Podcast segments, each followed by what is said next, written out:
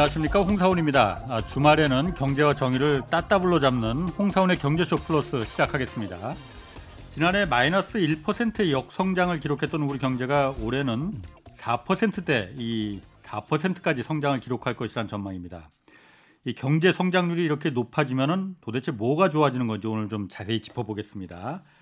최백운 건국대 경제학과 교수 나오셨습니다. 안녕하세요. 네, 안녕하세요. 예. 예. 그리고 경제쇼 플러스의 보물. 아, 여기 오랜만이네요. 아, 네, 네, 오랜만에. 예. 복동이 오윤혜 씨도 나오셨습니다. 안녕하세요. 네, 네. 보물인데 어. 고물이라고 들으신 분들이 있더라고요. 고물? 고물 네. 맞습니다. 고물이 더 많네요. 발음을 정확하게 해주세요. 고물. 고물입니다. 어, 고물 아닙니다. 고물 아닙니다. 그렇게 듣고 싶었던 거 아니에요? 어, 상처받아요. 어, 교수님 잘 지내셨나요? 아 저는 뭐 그냥 여전합니다. 학교 선생이라는 게 모르게 아. 특별한 게 없어가지고 기복이 없으니까요. 음, 저는 한번 어. 같이 방송했었는데 그 네. 성함과 외모와 이게 바로 너무 딱 기억에 남아가지고. 아, 그렇습니까? 아니 그런데 최 교수님이 네. 저랑 방송할 때 하고 윤혜 씨 있을 때랑은 얼굴 표정부터 달라지시네. 그럴 당연히 다르죠. 당연히 다를 수밖에 어, 없는 거 아니에요? 옆에 미녀가 있는데. 저랑 있을 때는 막 잡아먹을 듯이 그냥. 아 그러세요? 아. 오늘 이렇게 좋은 분위기로. 네. 어. 쭉 이어가 보시죠. 자, 그 대통령이 문재인 대통령이 그, 그 취임 4주년 특별 연설에서 네. 우리 경제가 4% 성장률 경제 성장률 달성할 수 있을 거다 이렇게 음. 언급을 했어요. 근데 얼마 전까지 3%뭐 이런 얘기했었는데 홍남기 네. 부총리가 지난달에 3% 정도 얘기했었잖아요. 네. 중후반 때라고.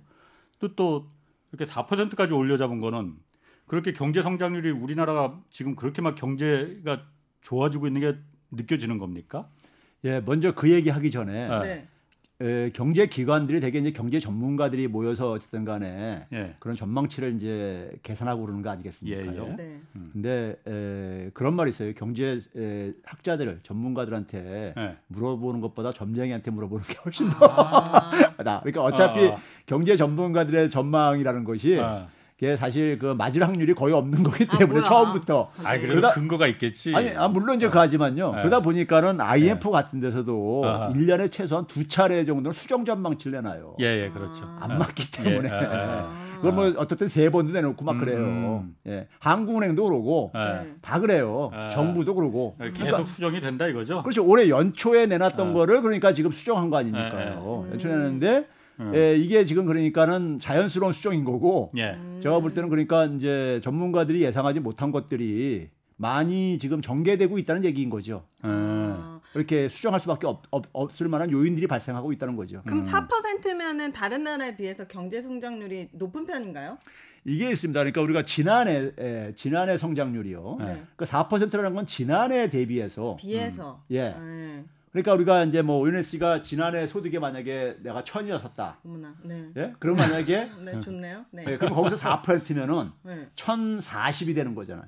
오, 그렇네. 올해는 제가 1,040을 벌 수 있는 거예요. 4%만 증가한다면 네. 소득이 그렇죠? 네. 그런데 이제 지난해 소득이 1,000이 네. 예를 들어서 근데 그 전에는 그러니까 2019년이죠. 코로나 전에. 예, 코로나 전에는 2019년에는 내가 만약에 예를 들어서 1,000이 아니라 네. 1,000 만약에 10이었었어요. 근데 천으로 줄어들었어 코로나 때문에. 그러네. 네. 네? 일할 기회가 줄어들고 그래가지고. 네. 그러면 1%가 줄어든 거잖아요. 네. 그러니까 그게 지난해 우리나라가 그랬던 거예요. 음. 그러면 거꾸로 영국 같은 데는 네. 영국 같은 데는 예를 들어서 그러니까 2019년인데 만약에 천이었었는데 한 거기는 한 9% 정도 줄어들, 줄어든 거예요. 아, 그러면 영국은요? 이제 예, 그러니까 한 90 정도가 줄어든 거예요. 그러면 예를 들어서 910이잖아요. 네. 910에서 만약에 우리는 그러니까 작년에 그러니까 그래서 어천 아까 저기 뭐 1%가 1010에 정도 줄어들었다 했잖아요. 네. 근데 줄어든 데서 그러니까 이래서 천에서 10이 올라가게 되면은 1% 올라가는 거고 네. 20이 올라가면 2%가 올라가는 거잖아요. 네. 근데 영국은 근데 900대까지 떨어지게 되면은 네. 20 정도 올라가 봤자 얼마 안 되는 2019년 회복이 안 되는 네, 거잖아요. 회복이 안 되죠. 그래 거기는 이제 그러니까 거기도 어차피 이제 회복이 될 텐데 음. 그 대신 회복 속도가 빠를 수밖에 없죠. 많이 음. 떨어졌기 때문에. 네, 그렇죠, 그렇죠. 그러면 이제 올해 성장률이 우리는 작년에 제일 적게 떨어졌기 때문에 음. 성장률이 가능한 어쨌든 낮을 수밖에 없고 음. 많이 떨어지는 나라들은 높을 수밖에 없는 아, 거죠. 그 그렇네요. 그래서 네. 미국도 그러니까 뭐 6%까지 뭐 음. 그런데도 불구하고 우리나라가 4%를 하게 되면요. 네. 일본보다도 일본이 지난해 우리보다 더 굉장히 많이 떨어졌거든요. 네. 떨어졌는데 일본보다도 더 성장률이 높을 걸로 예상합니다. 어. 아니 그런데 그 한 가지 좀 궁금한 거 있어요. 예. 미국이나 일본이나 이런데 뭐 이런 데는 워낙 코로나 때문에 성장률이 작년에 바닥이었으니까 예. 이해는 가요. 예. 중국은 작년에도 플러스 성장이었잖아요. 예. 근데 올해도 지금 뭐 6, 최저 6%, 아, 그래요? 8% 8%막 이렇게 얘기하잖아요. 예. 우리보다도 훨씬 더 예. 좋게 하거든. 이건 왜 그런 거예요? 어 일단은 어 그 중국 같은 경우 코로나 통제가 일찍 됐죠. 어쨌든 음. 사회주의 방식이 됐던 뭐가 됐든 간에 아, 예. 예, 옆에 있는 제일 잘 된 데가요 타이완입니다. 대만이에요. 아. 대만이 성장률이 제일 높았어요. 작년에요? 예. 아. 제일 높았고 지금도 그러니까는 굉장히 호조를 보이고 있고 예. 지금도 확진자 이런 거는 굉장히 통제가 잘 되고 있죠. 대만도요. 예. 음. 어, 그런데 이제 그런 나라들은 아무래도 그러니까는 뭐 이제 경제 활동에 있어서 지장이 그만큼 타격이 덜할 수밖에 없는 거고. 네. 올해도 그리. 그리 고 그 두 나라가 다 뭐냐면 다 제조업이 강한 나라들이에요. 한국처럼요. 예, 예. 근데 이제 에, 지금 어, 이 수요가 살아나면서 소위 우리가 그동안 이제 수요가 억압돼 있었잖아요. 아, 네. 예, 코로나로 이제 소비를 못 하다가. 예. 네. 근데 이게 살아나면서 네. 그 살아나는데 대개 보게 되면 이제 뭐 공산품들에 대한 수요비가 많이 살아날 수가 있죠. 그렇죠. 여전히 뭐냐면 서비스. 서비스는 사람이 직접 어쨌든 간에 음.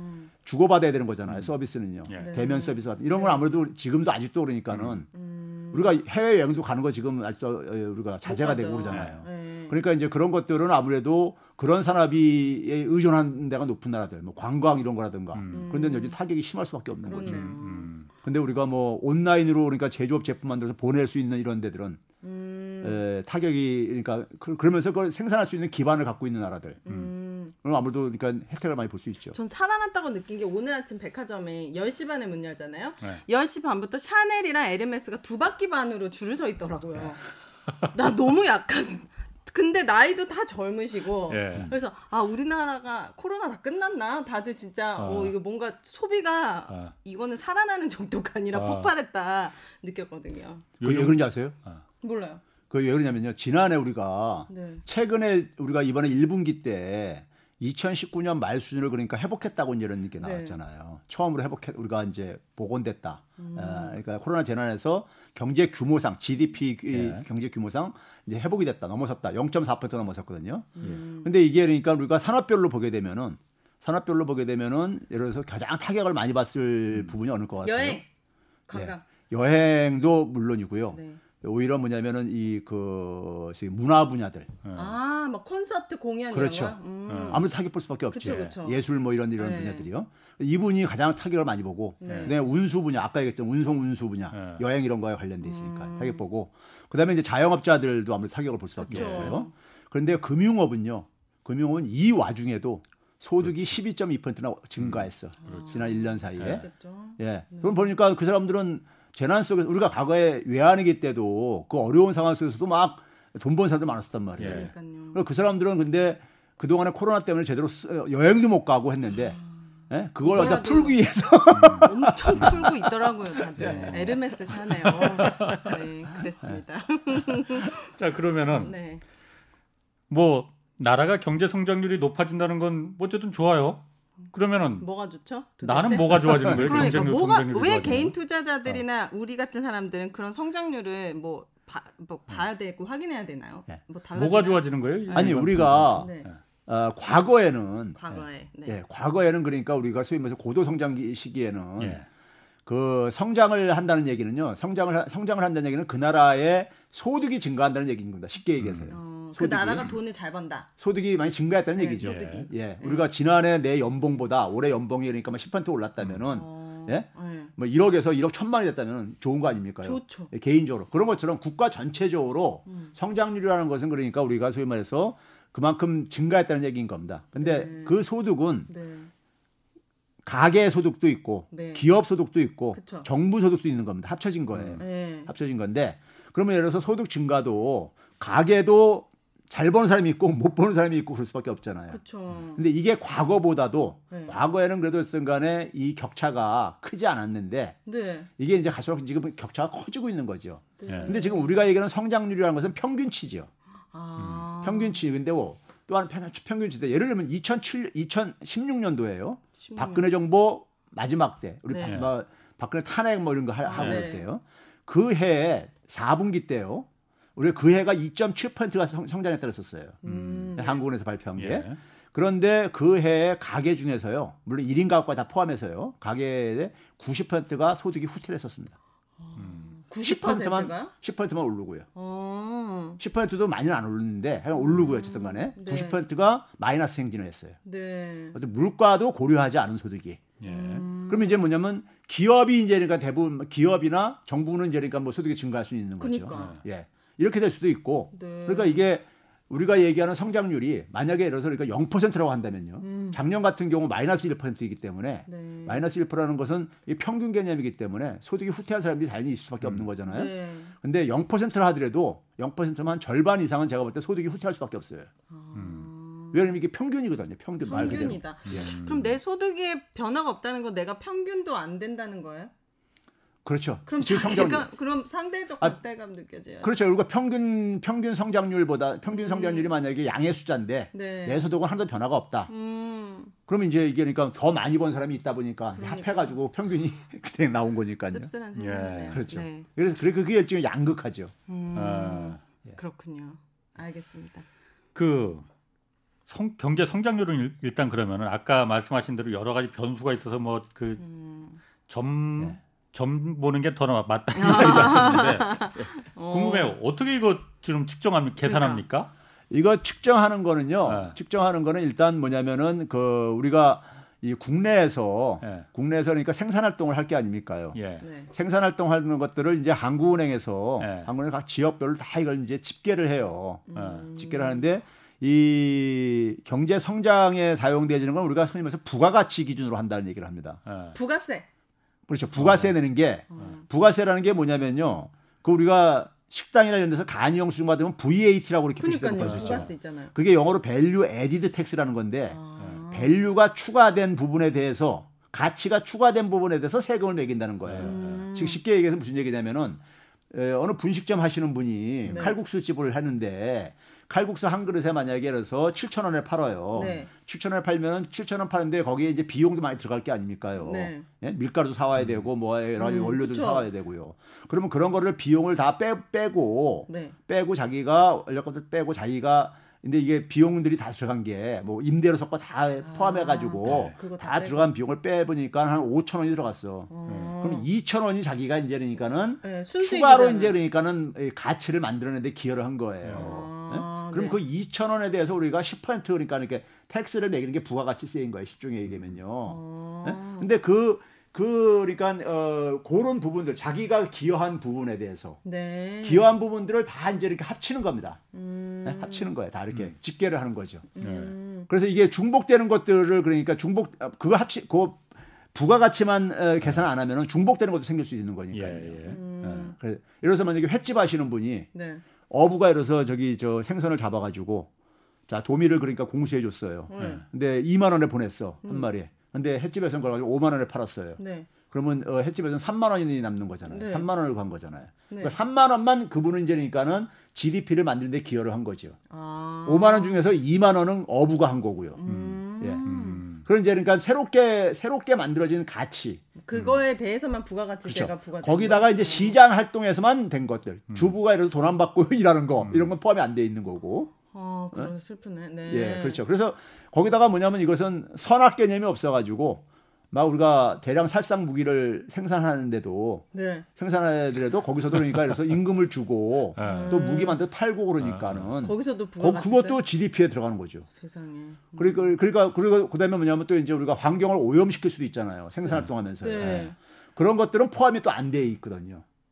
그 세금을 더 매겨야 되는 거 아니에요? 그런 데는? 그렇죠. 그래서 이제 그런 부분들에 대해서 이제 환경세 같은 거를 이렇게 과, 네. 이제 우리가 음, 잠깐만 강화되는 게 바로 음. 그런 것들이고요. 음. 예. 그래서 이 음. GDP라는 개념이 GDP라는 예. 개념이 굉장히 이게 사실은 나온 개념이요. 네. 1930년대 미국에 대공황 터지면서 예. 이게 만들어진 개념이에요. 예. 그러니까 이게 바로 한, 한 100년 가까이 지금 지나가다 보니까 네. 이게 또 그러니까 사실 제가 볼 때 문제점이 많다 보니까 새로운 음. 대체 개념이 대책이 필요하다는 이러한 어, 욕구들이 많고 음. 그러한 작업들을 많은 국가들에서 일부 하고 있죠. 근데 워낙 음. 오랫동안 해오다 보니까는 그냥 이게 관성적으로 지금 이제 돌아가고 있는 음. 것이고 심지어 뭐 일부 그러니까 이, 이 기후 위기 문제를 생각하시는 분들은 성장을 더 이상 추구하지 말아야 된다 이런 얘기도 하죠. 음. 예를 들면 성장의 결과로 음. 성장을 결, 성장의 결과라는 것은 우리가 소비 활동을 많이 해야지만 성장도 되는 거예요. 아, 네. 근데 그것이 에, 소위 말해서 이 우리가 어 이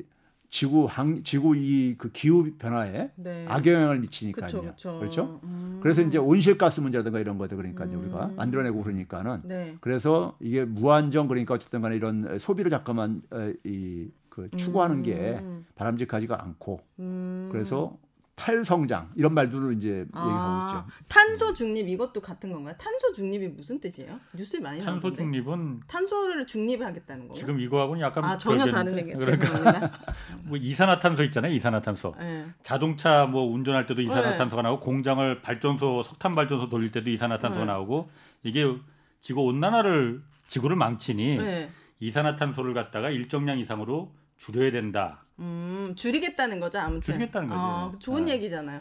그렇죠. 아. 지금 이거하고는 약간 좀 아, 네, 약간 알겠습니다. 결이 다른 지구 뭐. 환경에 네. 예. 음, 알겠습니다. 자, 지금 아까 GDP 얘기하셨다 보니까 네. 그 대통령 이제 취임 4주년 연설 하실 때 국내 아, 국내 총생산 이 한국 GDP가 주요 7개국 국가를 사상 처음으로 제쳤다 이렇게 뭐예요? 언급을 한 게 있어요. 네.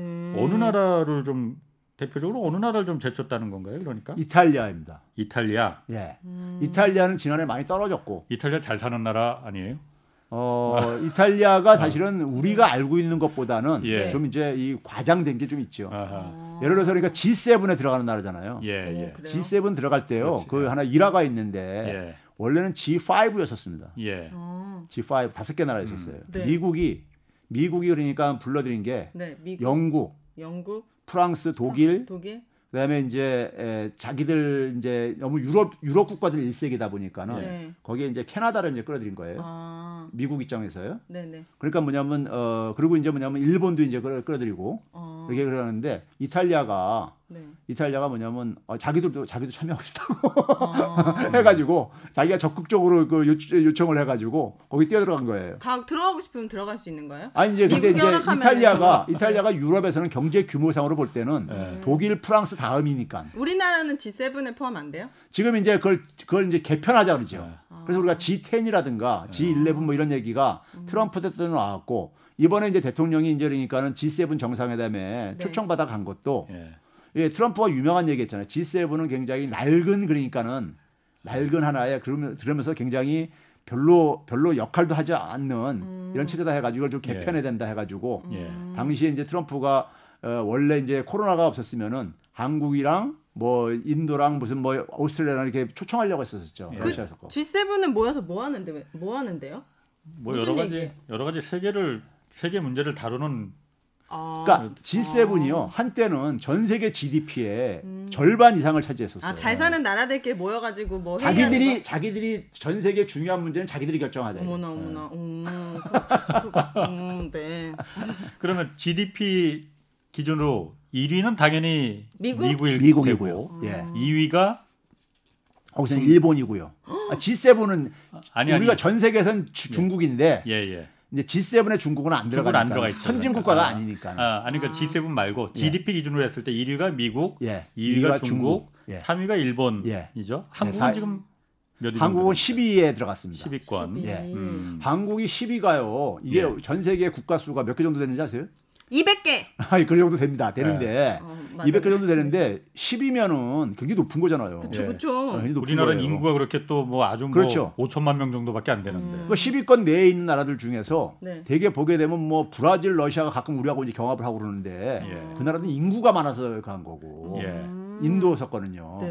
1인당 GDP나 이런 거 볼 때 항상 적은 거니까 음. 우리보다 인구도 적으면서 그한 나라는 캐나다뿐이 없는 거죠. 음. 캐나다가 한 4천만 명이 안 되는 걸로 제가 알고 있으니까는. 예. 그러니까 캐나다만 빼놓고 인구도 작은 나라가 10위권에 들어가는 거는 굉장히 음. 이 역사적인 사건이 아니 네. 역사적인 사건이보다 굉장히 의미 있는 일이고요. 그렇네요.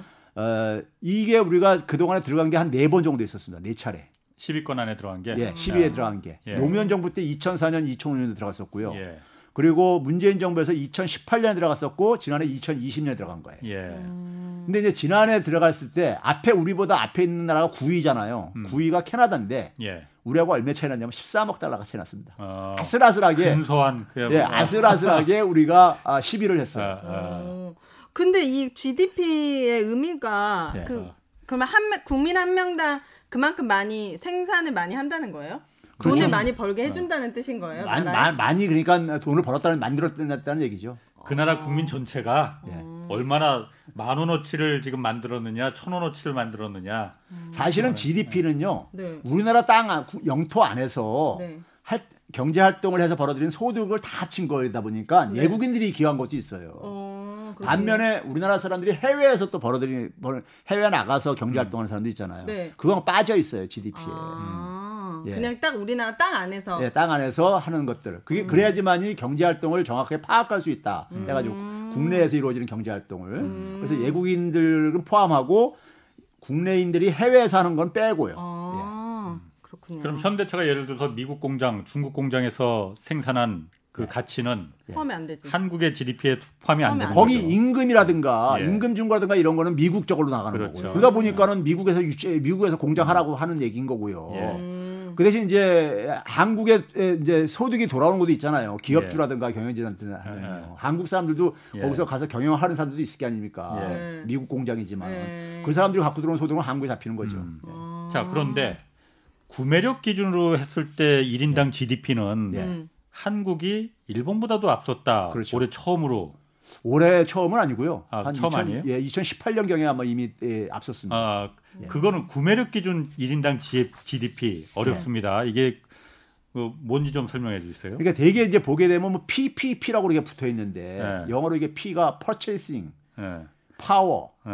그러니까 purchasing power, purchasing이라는 게 purchase라는 동사 산다. 사다, 사다라는 아. 뜻이잖아요. 음. 파워, 살수 있는 힘이라는 얘기죠. 아. 네. 그러니까 우리가 쉽게 얘기하면 이거죠. 우리가 그래서 천 달러를 가지고 한국에서 소비할 수 있는 거, 음. 한국에서 소비를 할 때 그 쓸 수 있는 그걸 소비할 수 있는 정도하고 예. 일본이나 뉴욕에서 쓸 수 있는 거하고 다를 것 같은데 다르죠. 네. 당연히 물가가 네. 완전 다르잖아요. 그렇죠. 음. 그래서 그거를 그 물가를 고려해 가지고 네. 고려해 가지고 그 천 달러를 재계산한 거죠. 아. 그래서 우리가 PPP 이 GDP와 관련해서 가장 많이 쓰는 게 그 맥도날드 저걸로 우리가 맥도날드 전 세계에 있다 음. 보니까는 예, 예. 맥도날드 하나가 각 나라마다 틀리게 팔잖아요. 예. 그렇다면서요? 어떤 나라는 4달러, 어떤 나라는 예. 6달러 뭐 이렇게 어, 팔게 아닙니까? 네. 네. 똑같은 제품이라고 했을 때 가정했을 예. 때 뭐 음. 이렇게 빅 버거 뭐 이런 것들을 그러니까요. 네. 했을 때 그러니까 그 차이가 있다는 얘기는 결국 물가가 차이가 있다는 얘기입니다. 예. 그러니까. 음. 그럼 내가 예를 들어서 10달러를 갖고 있을 때 6달러인 나라에서는 두 개를 못 사 먹는 거고 그쵸. 4달러인 나라에서는 2.5개 사 먹을 수 있는 음. 거고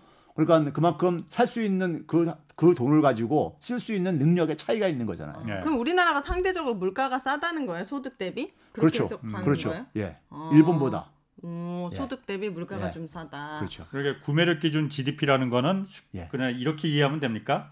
그 나라 국민들이 예. 얼마나 생활에 그 여유가 있느냐, 돈 쓸 여력이 있느냐 그걸 기준으로 했을 때그 예. 그 GDP를 말하는 거라고 보면 되는 건가요? 그렇죠. 그걸로 실질적으로 본인들이 아. 에, 이 생활하는데 그렇지. 얼마나 어. 그것이 에, 그 어, 그만큼 예. 어, 시, 경제력을 예. 뒷받침해주고 있느냐 이거죠. 그럼 그게 지금 그거로 봤을 때는 한국 사람들이 예. 일본 사람들보다 예. 더 여유가 이, 지금 있어졌다 그렇죠. 이 말인 거예요. 그걸 의미하는 거죠. 어... 음, 그럼 우리나라가 살기 좋다 이 말인 건가? 어, 지금 일본보다 부유해졌다는 얘기지. 아, 일, 어. 일본하고요. 네. 수출액은 1인당 수출액은 일본을 넘어선 지 오래됐습니다. 1인당 수출액이요? 난 수출한 일, 적이 없는데. 일본이 네. 일본이 우리보다 인구는 네. 많잖아요. 한 2.5배 정도 많잖아요. 네. 많은데 우리하고 일본하고 수출액의 차이가 일본에 한 80% 정도 돼요. 음. 그러니까 우리가 더 많다고요? 우리가 아니 저 적은데 네. 일본을 100이라고 놨을 때 한 80 네. 정도 된다 이거예요. 아, 일본이 아, 그러니까 만약에 천억 달러 한다면은 우리가 네. 한 800억 달러 하고 있다는 네. 얘기예요. 근데 일본은 인구가 우리보다 두 배가 많죠. 두배 이상 많죠. 음. 네? 2.5배 정도 많은 많은데 오. 많다 보니까는 그거 인구 대비로 음. 한 사람 국민이 그러니까 수출하는 금액을 따져보게 되면은 네. 우리가 훨씬 더 많다 이거죠. 음. 대한민국 많이, 많이 대한민국 일본보다 많이 낮아졌어요. 어, 낮아졌다고요? 많이, 아니 많이 나아졌다고? 나아졌다고 요. 아, 네. 아, 그러니까 일본 언론에서 가끔가다 그런 기사가 나오지 않습니까? 뭐요, 뭐요? 일본? 한국 일본은 왜 한국에 뒤처졌는가 아 예. 그런 기사도 나와요? 이런 사설들 나오고 예. 그러거든요. 그래요. 뭐 일본에서는 뭐 그거 반 아니다 GDP 기준으로 했을 때 아직도 한국이 저 아래 있는데 일본보다 음. 그래가지고 일본은 워낙 인구가 우리보다 2.5배 이렇게 많으니까 GDP가 그런 거고 음. 구매력 기준으로 아까 백화점 가서 사람들이 쓸 수 있는 여유가 있는 거는 네. 일본 사람보다 한국 사람들이 더 여유가 있어졌다 어. 이거잖아요. 그렇죠. 참 좋은 걸 그때 보면 그런 기사 보면서 음. 어렸을 때 우리 왜 그 집에 소니 텔레비전 하나 있고 어? 도요타 자동차 있으면 그 이 부의 어떤 그 표준이었잖아요. 그런 그렇죠. 게 집에 소니 텔레비 네. 있느냐 없느냐. 그렇죠, 그렇죠. 네. 일본 전자제품 그렇지. 최고였으니까. 아. 네. 그야말로 제가 살아생전에 이렇게 일본을 한국이 아. 넘어설 수 있을까 참 이게 가능 가능해졌구나라는 거 생각하면은 음, 신기하시겠다. 어, 그러니까 맞습니다. 80년대는요. 일본이 미국을 제쳤다는 얘기가 나오고 그랬었어요. 일본이 네. 80년대. 아, 그 정도로 네. 잘 살았다. 어, 80년대 일본이. 일본 은 엄청 났었습니다. 그러니까 GDP가 아니 GDP뿐만 아니라 GD, GDP가 그러니까 이제 그래서 그 빠르게 성장하는 이제 일본이 그러니까 예. 세계 시장을 10%를 그러니까는 그 당시 점, 점유를 그렇죠. 했었었어요. 예, 예. 지금 10% 넘는 나라가 중국하고 미국 정도뿐이 없습니다. 예. 네? 없는데 그걸 일본이 그렇게 달성을 했었어요. 80년 예. 말에요. 음. 근데 그 당시에 그러니까 일본의 그러니까는 이 소위 제조업 제품들은 예. 아주 그냥 뭐 일본 자동차가 미국을 완전히 미국 시장 점유해 그렇죠. 들어가고 막 이럴 때였었으니까요. 음. 미국에 서 GM이 그러니까 일본에 와서 그러니까 배워간다고 이렇게 하고 막 그랬을 음. 때였으니까. 그런데 지금 제가 볼 때는 한국에서 그런 가능성이 지금 보여지고 있어요. 음. 우리가 최근에 이 전문가들이 많이 그러니까 연초에 얼마 전에 바로 얼마 전에 전망했던 성장률을 보다 네. 훨씬 음. 높아지는 이유가 있어요. 우리나라의 성장률이 네, 높아지는 아, 얼마 전에 네. 그게 그게 뭐냐면은 수출이 지금 주도를 하는 거예요. 네. 수출이. 어. 수출 지금 굉장히 잘 되고 있어요. 뭐 예. 반도체가 어. 뭐 다? 뭐 아, 수출이 전반적으로 다 되고 잘, 잘 되고 있어요. 수출이 그러니까 그래서 뭐 일본도 일본도 굉장히 수출 수출 강국인데 음. 일본 일본은 아직 2019년 1분기 수준을 돌파 못했는데 우리는 역대 최고로 1분기 수는 최고로 지금 예. 예. 수출액이 가고 있어요. 그런데 이 수출액이 증가하는 이유가 예. 이유가 물론 그러니까 해외 인재니까 그래서 아가 그러니까 억압된 수요가 살아나는 소비가 살아나는 것도 그렇죠? 있지만은 예. 그것만 가지고 다 설명이 안 되시죠. 다른 나라도 음. 마찬가지일 테니까 그거는요. 그렇죠? 예, 예. 그런데 거기 플러스 뭐냐면요. 네. 한국에 대한 제품 매력도 굉장히 증가하고 있어요. 한국에 대한 제품 매력도? 예. 저희도 사기 그러니까 힘들잖아요. 왜 갑자기? Made. 네. 아니 그, 그게 그, 그게 그게 지난해 음. 제가 그래서 이걸 뭐냐면 국가 이미지 개선이나 아. K 방역이라든가 이런 거지. 제가 그래서 이걸 K 문화의 힘이라고 그러는데 음. 예를 들어서 아주 상징적인 사건이 뭐냐면은 네. 지난해 코로나 재난 상황 속에서도요. 예. 대기업하고 중견기업은 수출액이 마이너스를 증가 마이너스 기록했어요. 다, 음. 아무래도 코로나 재난이니까요. 네. 그렇죠? 대기업과 중견기업은 예. 좀큰 기업들은 그러니까. 예. 중소기업은 아. 플러스 성장했습니다. 중소기업이 오히려. 예. 너무너무나. 근데 우리가 우리는 되게 전통적으로 어. 네. 중소기업은 대기업의 부품이나 중간재를 납품하는 회사다 보니까 음. 대기업이 타격을 보면 같이 타격을 그렇죠. 더 타격을 보나 이렇게 하는 걸 어. 알고 있잖아요. 종속관계 네. 대부분 다 있으니까. 그러니까요. 그렇죠. 근데 그게 깨진 거야. 왜 깨졌냐? 그럼 중소기업 제품들 중에서 뭐가 그렇게 선전을 했는가 보니까요. 예. 뭐 했는 아니까 하니까 보니까 소비재 제품들. 어. 대기업은 소비재 제품 별로 안 하는데 소비재 아. 제품이 있는데 소비재 제품에서 대기업은 패션 잡화라든가 아, 옷. 예. 화장품이라든가 화장품. 그러니까 이게 뭐냐면은 우리가 소위 K 문화가 가면서 예. 우리가 드라마라든가 영화를 보게 되면은 영화를 보게 되면 그러니까 그 한국 사람에 대해서 그러니까 한국 사람들의 어떤 이 삶의 양식들을 아. 이거를 따라하고 싶은 게 있을 게 어, 아니에요. 그런 스타일들이나 이런 우리가 것들. 과거에 프랑스의 화장품이라든가 옷을 막 패션을 따라하고 아, 맞아, 맞아. 예? 일본 제품, 미국 제품만 다 좋아하고 막 그랬듯이 네. 지금 그런 식으로 변화 음. 조짐이 보이고 있다 이거예요. 어쩐지 외국 남자들이 한국 여자들이 그렇게 이쁘다고. 아니, 아니 코리아 걸스 진짜 예쁘다고. 그리고 여자들도 외국 여자들도 한국 남자들 진짜 멋있다고 이 왜 웃으시죠? 아니, 아니 내 입으로 이런 말해서 아니 이런 얘기하면은 한국 사람들이 네. 작년에 그런 말 유행했었잖아요. 한국 사람만 한국이 선진국인 줄 모르고 있었다. 아, 이런 말 그랬잖아요. 예. 근데 한국 사람들이 지금도 너무 겸손한 건지 예. 너무 우리 자신을 굉장히 지금 그러니까 제대로 평가를 못하는 게 있는데. 아. 사실 보게 되면 우리가 작, 우리가 작년하고 올해 그러니까 연달아서 아카데미상 받은 게 저는 우연이 아니라고 봐요. 아. 이게 우연이 아니다. 연속해서 받는 받은 예. 게. 음. 그리고 실제로 보게 되면 해외에서 그러니까 한국에 대한 예. 관심이나 이런 게 가는데 그것이 되게 문화 쪽으로 이제 그러니까는 그쵸. 이해가 되는데 음. 문화가 갖고 있는 힘이라는 것은 뭐냐면 그냥 기업들이 갑자기 만드는 물건이 확 좋아진 게 아니에요. 음. 근데 우리가 이래서 한국 같은 경우는 제조업 제품을 만드는데 별 차이가 없었는데 과거에는 평가 절하가 됐던 것이고 음. 그다음에 뭐냐면은 이 미국이나 소위 선진 국가들은 자기들이 만드는 제품보다 오히려 평가 평가가 과대 평가되는 게 있어요. 음. 예. 예국자자가 저기 저 거기서 전자제품 갖고 들어오신 분은 많이 느꼈을 거야.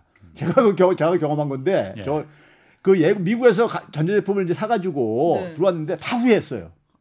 별로 한국 거에 비해서 그러니까요. 아 그거 저 오히려 그러니까 저기 저 불편하기만 하고 음. 아다 오히려 그러니까 저 제품의 질도 그러니까 별 차이가 없고 뭐 이런 게 있더라고요. 음. 그러니까 이제 그만큼 이제 그러니까 우리가 평가 절하를 받는 거야. 음. 그래서 작년에 보게 되면 우리가 어, 수출 사람은 수출 단가도 수출 네. 단가라는 게 뭐냐면 제값 받고 파는 거죠. 음. 과거에는 덤핑 수출 한때 한때는 많이 했었잖아요. 예. 가격 막 후려치기 해가지고요. 예.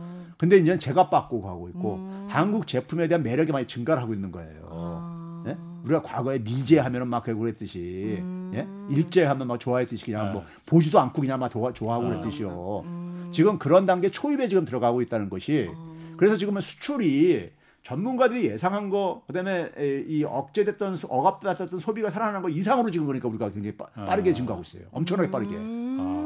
아, 어, 그거는 제, 그 재밌고 중요한 사실이네. 그러니까 예. 어쨌든 그런 음. 한국의 이미지, 그러니까. 그러니까 어쨌든 코로나 사태 이후에 네. 어떤 그 K 방역이라는 득도 좀 그렇죠. 받을 거예요. 음. 그럼 음. 전반적으로 아 한국은 믿을 수 있다, 음. 신뢰가 가는 국가다라는 그렇죠. 게 음. 제품에까지 그에다 그렇죠. 영향을 미쳤고요. 예. 어, 아, 너무 멋있는 것 같아요. 그러게. 외국 나 외국 나가면 I'm Korean이라고 써붙이고 다니고 싶어요. 그러니까 어느 정도는 좀이 아. 한국에 대해서 이제 좀 자부심을 갖고. 가져도 된다. 뭐 흔히 이걸 뭐 그렇죠. 나, 뭐 누구는 뭐 국뽕이다 뭐 이렇게도 말하는데 그렇죠. 좀 음. 너무 그렇게 자기 비하를 할 필요 없다. 그렇죠. 아. 제가 80년대 미국에서 공부할 때는요. 예. 한국이라는 사회에 대해서 아시아에서 미국의 미국 사람들이 백인이든 흑인이든 간에 있잖아요. 예. 별로 모르는 사람들이 대부분이었었습니다. 아, 시아 하게 되면은 맞아, 일본, 맞아. 중국, 어, 중국, 인도, 심지어 뭐냐면 태국 정도는 거긴 여행지로 많이 가니까 관광지로 가니까 하는데 한국은요. 모르는, 모르는 사람들이 너무 많았었어요. 왜 북한을 더잘 알아? 그렇죠. 북한이 더 많이 알려졌죠. 네. 뉴스에 많이 나오고 그러니까요. 네. 아. 근데 지금은 예. 지금은 해외 나가면요. 예. 한국 모르는 사람 거의 없다고요. 없죠, 없죠. 그러니까요. 맞아요. 음. 그 얼마나 달라진 음. 거예요. 맞아요. 이게 어쨌든 뭐 하여튼 아까 구매력 기준으로 해서 일본을 앞섰다는 얘기는 사실 참 저는 음. 뭐 놀라웠어요. 저도 이제 작년층이니까 어. 한 정말 내가 눈 감기 전에 이런 날이 오는구나.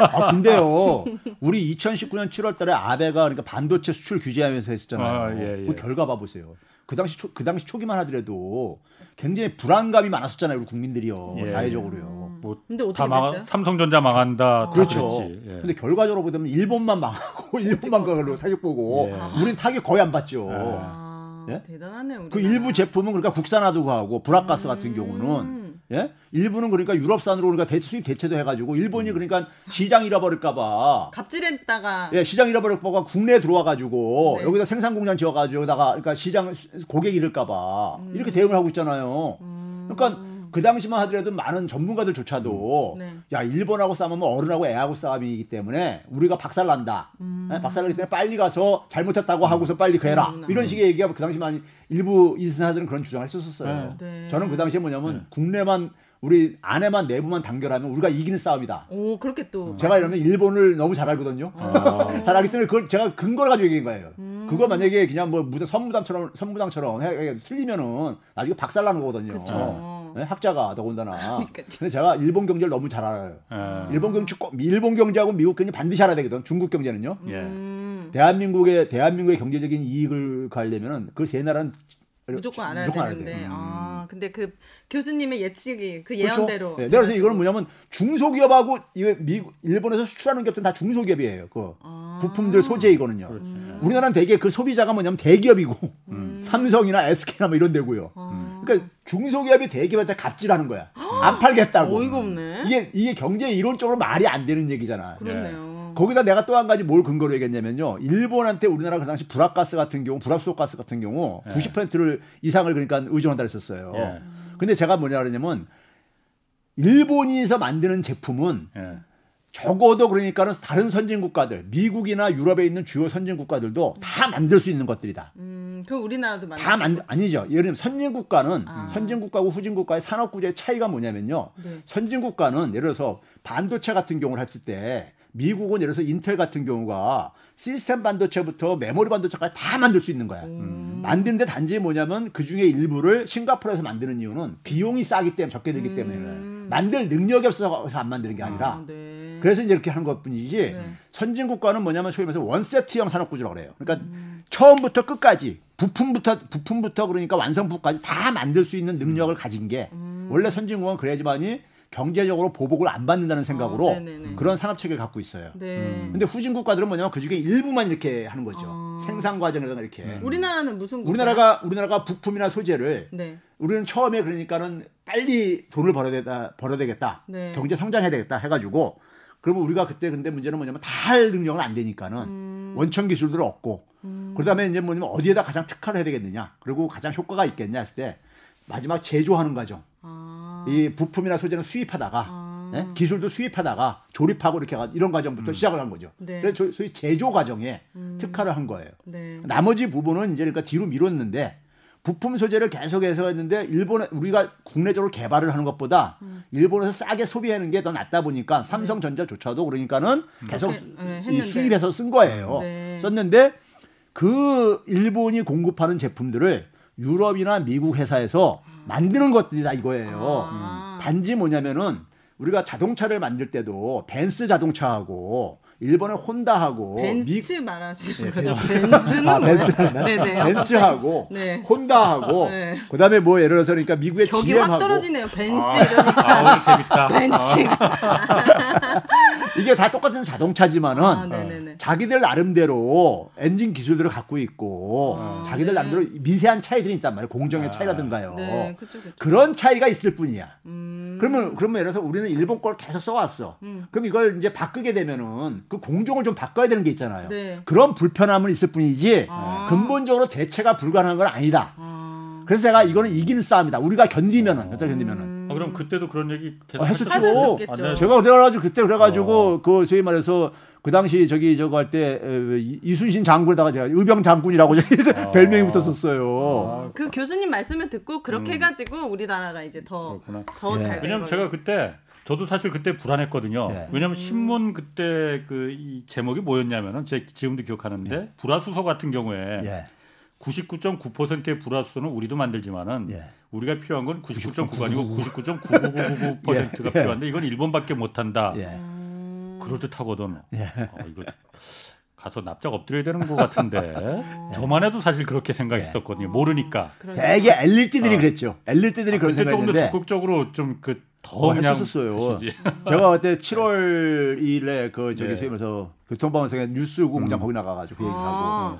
그다음에 일주일에 다섯 배다 나가가지고 제가 네. 그 얘기를 막 저기 내가 제가 그때 뭐냐면 아베한테 thank you 아베 세 가지 thank you를 아. 했었어요. 어. 왜냐면 식민지 경험을 가진 나라들이요. 네. 대개 이제 세 가지 트라우마가 있어요. 네. 하나는 뭐냐면 정치 군사적으로 이제 우리가 의존하는 이런 것들에서 근데 그건 이제 해방되면 독립이 되잖아요. 거기서 가장 먼저 트라우마에서 벗어나고 두 번째 정치인들이 그래서 옛날에 50, 5, 60년대는요 일본파들 많았었습니다.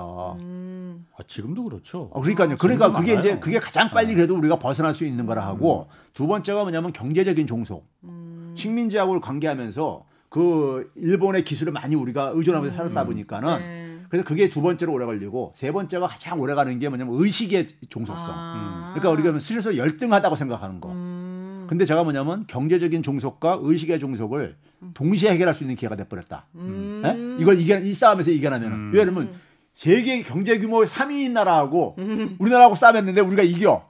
네. 그러면 국민들이 괜히 자긍심이 생길 게 아닙니까? 어. 이겼어요 우리나라. 어, 이겼죠. 근데 이겼다는 기사는 내가 많이 못 본 것 같아. 어쨌든 이겼네. 예. 일본이 피해를 많이 봤지. 아. 우리는 피해 본 게 없고. 그리고 일본은 그리고 일부 공장은 어. 일본의 공장을 한국에다 지었어. 왜 고객 잃지 않기 위해서. 어. 세상 아니 이렇게 좋은 소식을 더 만천에 알렸어야 되는데. 왜 그 당시에 그러니까 자기들 지은 자가 있으니까 얘기를 못 하고 있는 거야. 아, 대단하네요. 자, 오늘 오늘 저 어쨌든 경제 성장률 이 네, 얘기니까 네. 다른 데로 너무 많이 빠졌어요 네. 지금. 네, 자 그 수출이 지금 굉장히 잘 되잖아요. 지금 네, 그게 그러니까요. 한국 경제를 지금 계속 리드해 나가고 있는 거잖아요. 네. 거의 1년 가까이 지금 수출이 계속 플러스 성장세고 예. 음. 경상수지 흑자도 지금 계속 뭐 몇 달째 이어지고 아, 있다는데 아. 아 그런데 실제로 뭐 우리 윤혜 씨도 그렇고 네. 그렇겠지만 많은 분들이 그거 잘 못 느끼겠다. 음, 어? 내 소득이나 어, 내 삶에 정부가 거짓말하는 거 아니냐. 네. 왜못 느끼는 겁니까 일반 국민들이?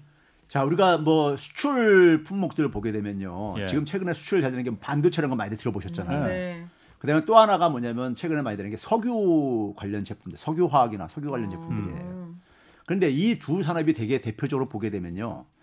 이게 굉장히 시설 이런 건 많이 들어가는데 네. 사람을 별로 필요치 않아요. 어. 노동력을. 어. 하긴 반도체 공장도 가보면 사람 별로 없어요. 그 사람이 없죠. 네. 석유 화학도 마찬가지입니다. 음. 네? 사람을 많이 이게 시설 같은 건 굉장히 많이 필요를 예. 하는데 음. 그러니까 수출이 증가한다고 해가지고 증가하면 그게 이제 결국 가게한테 혜택이 돌아오려면은 네. 일자리 증가로 이어지는 거예요. 음. 가게는 결국 뭐냐면 다 자기 노동력 팔아가지고. 네. 어, 먹고 사는 거니까요. 네. 그러니까 일자리로 연결돼야 되는데 네. 일자리를 많이 창출 안 하는 산업들이 그 어. 수를 많이 늘게 되면은 음. 예. 별로 내수에는 별로 그러니까 이게 안, 안 오고 더군다나 네. 많은 서민들은요 지금도 여전히 우리가 지금 경제에서 보게 되면 수, 수출 투자 그다음에 뭐 정부 이런 지출 이런 것들은 다 코로나 재난 이전 수를 회복했는데 네. 가계 소비만 음. 가계 소비? 예. 네. 가계 소비 부분만 여전히 뭐냐면은 한 마이너스 5% 정도 음. 여전히 음. 회복이 안 돼 있어요. 음. 그럼 결국 뭐냐면 우리가 예를 들어서 일반 국민들 속에서도 보게 되면은 대면 소비를 하는 해야 되는 것들 음. 이런 부분들 여전히 어렵잖아요. 그쵸. 사람들이 아무래도 자제하니까는 네. 그렇죠.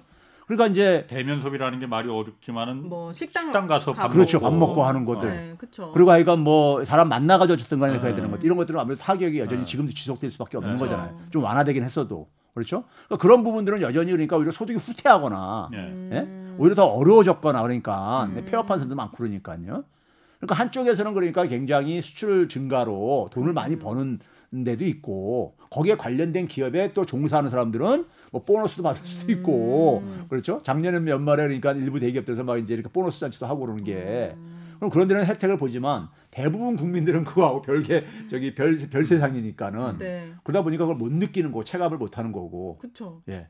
이게 양극화가 더 심해지는 것 같아요. 더 심해지는 거죠. 어. 코로나 재난으로 인해서요. 어, 그러면은 우리 같은 일반 투자자들이 이 경제 성장률을 좀 주의 깊게 봐야 되는 건 어떤 투자적인 목적에서 바라봐야 되는 건가요? 그러니까 경제 성장률이 좋아진다는 얘기는 네.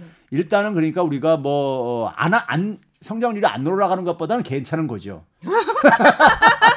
성장률이 아, 안 올라가는 것보다는 아뭐 그, 아, 뭐 그렇지만 예 그게 단지 근데 아니 그안 올라가면 안 나은데 나올 뿐만 아니라 네. 거기다 뭐냐면 이게 이제 결국은 그래도 어, 일반 사람들한테도 네. 모든 사람은 아니라 하더라도 네. 이게 어쨌든 간에 그 사람들도 대기업에 있는 사람들도 어쨌든 간에 그거 가지고 쓸 게 아닙니까 돈을요. 네. 돈을 쓸 게 지출할 게 아니겠습니까? 네. 그럼 돈이라는 건 잠깐 돌아야 되는 거거든요. 음. 돌아야 되는데 네. 예, 그런 그런 점에서 다른 부분에도 그 혜택이 그러니까 이렇게 좀 이렇게 스며 들어가겠죠. 네? 가겠죠. 아니 그런데 최 교수님 그거는 진짜 중요한 얘기 같아요. 예. 그러니까 아까 말씀하신 대로 일반 우리 윤혜 씨나 저 같은 경우에는 왜 그 체감을 못 하느냐 말씀하신 게 주로 이제 수출 기업들이 사람을 필요 별로 필요로 하지 네. 않는 기업들이니까는 그 음. 그 일부 대기업들만 이제 그 그러니까. 혜택이 돌아가고 네. 우리 대면 이제 이른바 이, 이 서민 계층은 예. 그못 느낀다는 거잖아요. 예. 그래서 지금 뭐 일부 대기업 같은 경우에는 특별 배당, 뭐 특별 보너스 이런 게 음. 활발하단 말이에요. 네. 음. 보는 못 받는 사람들은 그거 보면서 음. 뭐 양만 양만 더 오르지. 어, 그쵸, 그쵸. 그러니까 뭐 이익 공유제 뭐 이런 얘기 나오잖아요. 네. 음. 이런 미스매치 이것도 일종의 미스매치잖아요. 그렇죠. 응? 음. 나라는 잘 살게 되는데 왜 국민들은 절대 다수의 국민들은 왜 그걸 잘 사는 걸 느끼지 못할까? 음. 어떻게 방법이 없겠습니까? 어 그래서요. 네. 우리가 자, 작년 사실 상징적인 게 상징적인 게 작년에 그러니까 우리가 전 국민한테 재난지원금 줄 거냐, 네. 선별로 줄 거냐 때 예. 사실 그 작년에 어쨌든 간에 정부가 어쨌든 돈을 좀 쓴 덕택에 예. 가계 소득이 평균적으로는 마이너스는 안 됐어요. 예. 네? 안 됐는데 네. 문제는 뭐냐면 개별적으로 보게 되면 마이너스 된 사람들 많잖아요. 폐업하고 막 이런 사람들도 있으니까요. 예. 근데 이제 문제는 그 속에서 그 피해 본 사람들한테 더 지원을 한다고 했지만은 예. 지원이 충분치가 않았고 예. 또 지원을 한다고 하지만은 누락된 사람들도 있고 네. 또 시기도 네? 너무 엇갈렸고. 그렇죠. 네. 그런 점에서 저는 지금이라도 네. 2차 전국민 재난지원금을 줘야 된다고 생각해요. 음. 어. 줘가지고 성별적이 아니라 모두에게 그렇죠. 음. 국민들이 지금 어쨌든 1년 넘게 대한민국이 그러니까 소위 말해서 백신 접종이 굉장히 지금 낮은 상태에서도 네.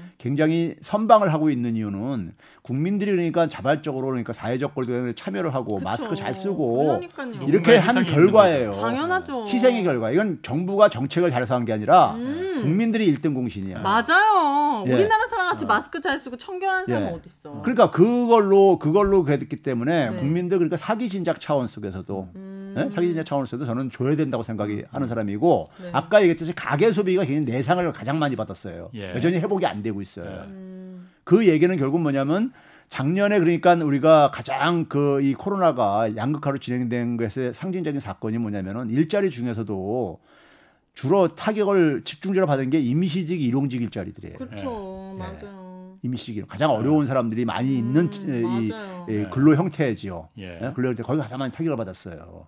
네. 그러니까 그분들은 기, 본적으로 어려운 사람들인데, 근데 그분들 중에서 어, 지원을 못 받는 사람도 굉장히 많단 말이에요. 어... 네? 많고. 그래서 어쨌든 간에 내수가 또 살아나야 되거든요. 예. 그분들이 되게 하는 것은 국내에서 되게 가는 거기 때문에. 음... 근데 내수가 지금 그러니까는 IMF에서 지적하는 게 한국은 수출은 잘 되고 있는데 음. 내수가 지금 너무 여전히 취약하다. 예. 예, 예. 그래서 내수를 그러니까는 이 내수하고 수출하고 양극화를 음. 이거를 조심 조심해야 된다. 이런 진단을 내리고 그래요. 음. 그래서 정부가 그러니까 재정을 풀어야 되는 거죠. 근데 막 국가 부채가 높다, 우리나라 빚이 많아진다, 뭐 이런 네. 얘기 많이 하잖아요. 네. 그 그거 우려 안 해도 됩니까? 그거는 그거는 한마디로 뻥이고요. 아 진짜요? 뻥입니다, 뻥. 왜 뻥을 치냐고요, 진짜. 네. 아 그래요? 어... 아니 그러면은 지금 똑같은 상황이 미국에서도 벌어지잖아요. 예. 그러니까 잘 음. 코로나 때문에 다 어려워진 게 아니고 예. 오히려 잘 사는 그 돈 많은 사람들은 더 잘 살게 되고 어려운 사람 은 더 못 살게 되니까 바이든 신임 행정부가 그래서 네. 뭐 자본 소득세도 지금 예. 두 배로 올리고 예. 기업들 법인세도 예. 지금 올리고 예. 음. 버는 사람들이 사회 공여를 해라. 음. 최저임금도 그래서 지금 뭐 15달러까지 뭐 다는 아니지만 정부 기관 용역 근로자들은 올리고 음. 그렇게 하지 않습니까? 우리는 그런 거 필요 그 고려해 보지 않아도 됐나요? 저는 그게 당연히 상식이라고 생각해요. 아. 상식인데 자 예를 들어서 우리나라에서도 아. 예. 많은 사람들이 국가 재정을 지금 오윤혜 씨가 얘기한 것처럼 예. 걱정하는 사람들이 있는데 네. 그 걱정하지 말고 예. 걱정하지 말고 그 사람 그거 얘기할 주장하는 사람들이요 예. 되게 소득이 높은 사람들이야 예. 자산도 많은 사람들이에요. 예. 그 사람들이 세금 올려라 그래야 되는 거예요. 음. 세금 올려라 그래야 되는 거예요. 아. 재정 걱정되면은 재정이라는 것은 그러니까 수익과 지출을 가지고 결정되는 거니까는 그 정부에. 음. 예, 그러니까 정부에 그러니까 수입을 좀 지원해 주는 게 결국 누가 세금을 더 많이 낼 수밖에 없습니다. 더 많이 버는 자하고 자산가들이죠. 네. 예. 그 사람들이 그러니까 자연이 뭐냐면 우리들한테 세금을 더 걷어라 이렇게 얘기를 해야 되는 거예요, 사실은요. 아. 그런 얘기도 안 하면서 재정이 뭐 어떻게 된다 얘기하는 건 너무 무책임한 음. 거죠. 음. 무책임한 건데 음. 사실 그러니까 이런 특별한 상황에서 우리가 흔히 전시 상황이라고 얘기 비유를 하는 상황에서 예. 정부가 안 나서게 되면은 예. 많은 국민들이 쓰러진단 말이에요. 맞아요. 그럼 정부가 나서야 되는 건데 예. 정부가 그게 이제 나선다는 게 돈을 쓸 수밖에 없는 거잖아요. 맞아요. 돈을 쓰게 되면 재정이 그만큼 그러니까 우리가 국가 채무 이런 게 증가할 수밖에 없는 거잖아요. 예. 그러니까 그게 이제 그러니까 좀 더 이제 우리가 안정적으로 유지하려면은 수입을 더 늘려야죠. 예. 음. 그거를 얘기 안 하면서 국가 재정 가는 사람들은 예. 저는 사이비 시장주의라고 보는 거죠. 예, 예. 사이비 시장주의자죠. 두 분은 아. 좀 많이 세금을 내. 그런 점에서 미국 같은 경우 미국의 바이든 행정부는 네. 굉장히 네. 상식적인 걸 하고 있는 거예요. 그래서 아. 근데 거기에 대해서 많은 학자들이 별로 반대를 안 해요. 지금 현재 목소리는 안 나오죠. 이, 저 예. 임기 초기라서 그런 것도 있겠지만은 네. 예. 근데 적어도 거기에 대해서 할 말이 없는 거예요. 사실 상적으로 거기를 거부할 수 있는 명분이요. 어. 여태까지 그러니까 그 미국 지금 행정부가 신임 행정부가 하는 내놓는 정책들을 보면은 예. 전통적으로 한국의 보수 언론들이 봤을 때는 예. 빨갱이들이죠. 너무 나가신다. 아니 한국에서 그런 사람 그렇게 얘기해서 어, 많잖아요. 그러니까 빨간 뭐 네. 그런 거고 또 네. 미국 곧 베네수엘라 되네. 네, 그렇죠. 이런 얘기를 미국이요? 어, 아 그런 식으로 한국에서도 얘기죠. 어, 한국 한국이 그러면 맨날 그렇게 네. 말했으니까. 베네수엘라 급행 열차 음, 타고 음, 네. 이런 얘기하고. 미국이 딱 지금 그런 식으로 지금 가자는 거잖아요. 네. 근데 그런 얘기는 안 하더라고 또. 안 하죠. 한, 한다고 해가지고 그게 어디 저 씨알이나 먹히겠습니까? 어. 미국 애들이 저 이제 저 이상한 음. 이상한 사람 취급하지 그냥. 그러니까 그런 부분을 음. 어쨌든 재정을 그 지금 당연히 예. 푸는 것도 중요한데 예. 어쨌든 아까 말씀하신 대로 예. 잘 버는 계층은 분명히 기업들은 더 많이 벌고 혜택을 본 기업들이 분명히 있거든요. 아 그러니까 예를 들어서 우리가 비대면 우리가 소비가 많이 했잖아요. 어. 온라인 소비라든가. 네, 그쵸, 그쵸. 소위 말해서 우리가 뭐 디지털 기업, 플랫폼 기업들은 데 돈을 많이 벌었잖아요. 네. 그 제가 시적으로라도 예, 제가 평상시 하는 게 뭐냐면은 원래가 유럽 연합에서 디지털 세율이라는 걸 도입을 했, 어요 예. 근데 저는 원래가 이게 플랫폼 기업이 지금 일반적으로 부상하는 상황이거든요. 예. 플랫폼 세를 좀 도입을 하자. 예. 제가 이거 주장을 지난해 내내 했던 게 예. 플랫폼 세라는 게 뭐냐 플랫폼 기업들이 돈 버는 논리를 보게 되면요. 자, 우리가 그래서 뭐 배달 서비스 같은 경우 보게 되면 배달 앱을 중심으로 고객과 공급자라든가 연결시켜줘 가지고 돈 버는 거잖아요. 네. 그럼 그 거기에 연결돼 있는 사람들을 통해서 돈을 버는 거잖아요. 네. 네. 그러면은 거기에 그 이 플랫폼 네트워크라는 서비 네트워크에 참여해 준 사람들이 기여를 해 주는 거라고 돈 버는데요. 그쵸, 그쵸. 음. 근데 그거를 지금은 이익을 혼자 다 먹는 거잖아요. 그쵸. 예. 네? 이거는 사실 엄, 저, 저 공정하지 않은 거죠. 음. 논리적으로도요. 그래서 제가 무슨 얘기냐면 플랫폼 기업들이 그러니까 그래서 적어도 사회 그러니까 우리가 일반적인 기업들 음. 평균 수익률보다 높은 예. 부분에 대해서는 그 이상 부분에 대해서는 음. 한 반은 그러니까 그러니까는 세금으로 내고 반은 자기가 갖고 예. 그러니까 일반 평균 기업의 수익률 플러스 50%는 지네들이 갖고 예? 수익률보다 낮을 때는 낼 필요가 없는 거고 예. 수익률보다 이상인 부분에 대해서 예. 이상인 부분에서는 50%는 세금으로 좀 그러니까는 음. 내는 게 저는 이게 이게 공정한 거다 예. 이렇게 보는 거죠. 그런 부분을 사실 할 수 있는 건 정부밖에 없는 거 아니에요. 시장에 그렇죠. 맡겨두면 시장이 그걸 어. 하겠습니까? 안 하죠. 안 하지 않습니까? 안 하죠. 예. 그럼 불러야겠네. 배민, 쿠팡 이렇게 다 이제 문재인 대통령 부르. 아니 근데 그거를 하자 할 때 우리나라 같은 경우는 하여간 세금을 부과하는 거를 굉장히 혐오하는 사람들이 많이 있잖아요. 네. 그동안 네? 너무 안 내고 살아서 그런가? 보수 언론들은 보수 언론들은 그걸 굉장히 가야 되잖아요. 그러면 음. 예? 세금하게 되면 이건 세금에 대해서는 이건 이게 무슨 악처럼 그냥 아주 그냥 사탄처럼 취급하는 분위기가 있잖아요. 네. 예? 그래서 그거를 어, 여론 여론 여론이 형성되고 해야지만 하는데 그렇게 네. 언론에서 막 융당 폭격하게 되면은 정 치인들이 그걸 제대로 추진을 못 하고. 음. 그럼 정치로 가실 것 같은데. 네. 아니죠. 선생이 선생이 그런 얘기를 해줘야죠. 어, 네네네. 선생은. 예. 저는 요즘 보면은 네. 그 아까도 잠깐 말했지만 바이든 대통령이 네.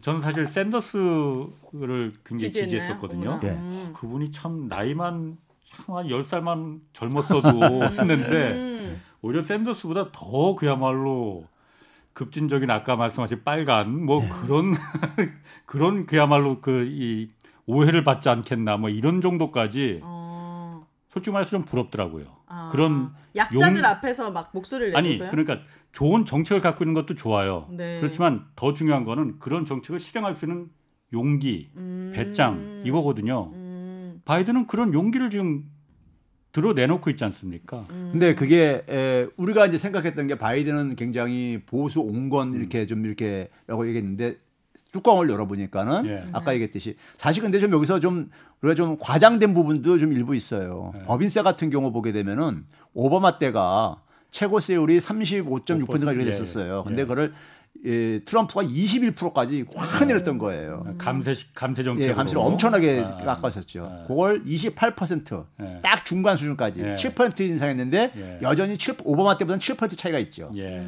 근데 어쨌든 됐든 간에 근데 이거는 할때 미국이 그만큼 있잖아요. 미국도 양극화가 굉장히 심해요. 예. 심한 상황 속에서 바이든이 민주당 후보로서 되려면은 네. 민주당에는 그러니까 그런 이제니까 소위 서민들을 네. 많이 가다 보니까 아. 서민들의 목소리들이 음. 그 이제 주장하고 바이든이 지지를 받으려면은 그 음. 그 목소리들을 대, 반영하지 않으면은 네. 대통령이 될 수가 없었기 때문에 그걸 예. 실행하는 것뿐이죠. 아. 알겠습니다. 아이고 아. 오늘 뭐 시간 다 됐습니다. 아, 어, 고맙습니다. 네, 네, 네. 아, 예.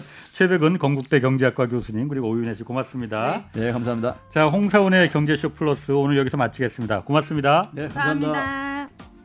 감사합니다.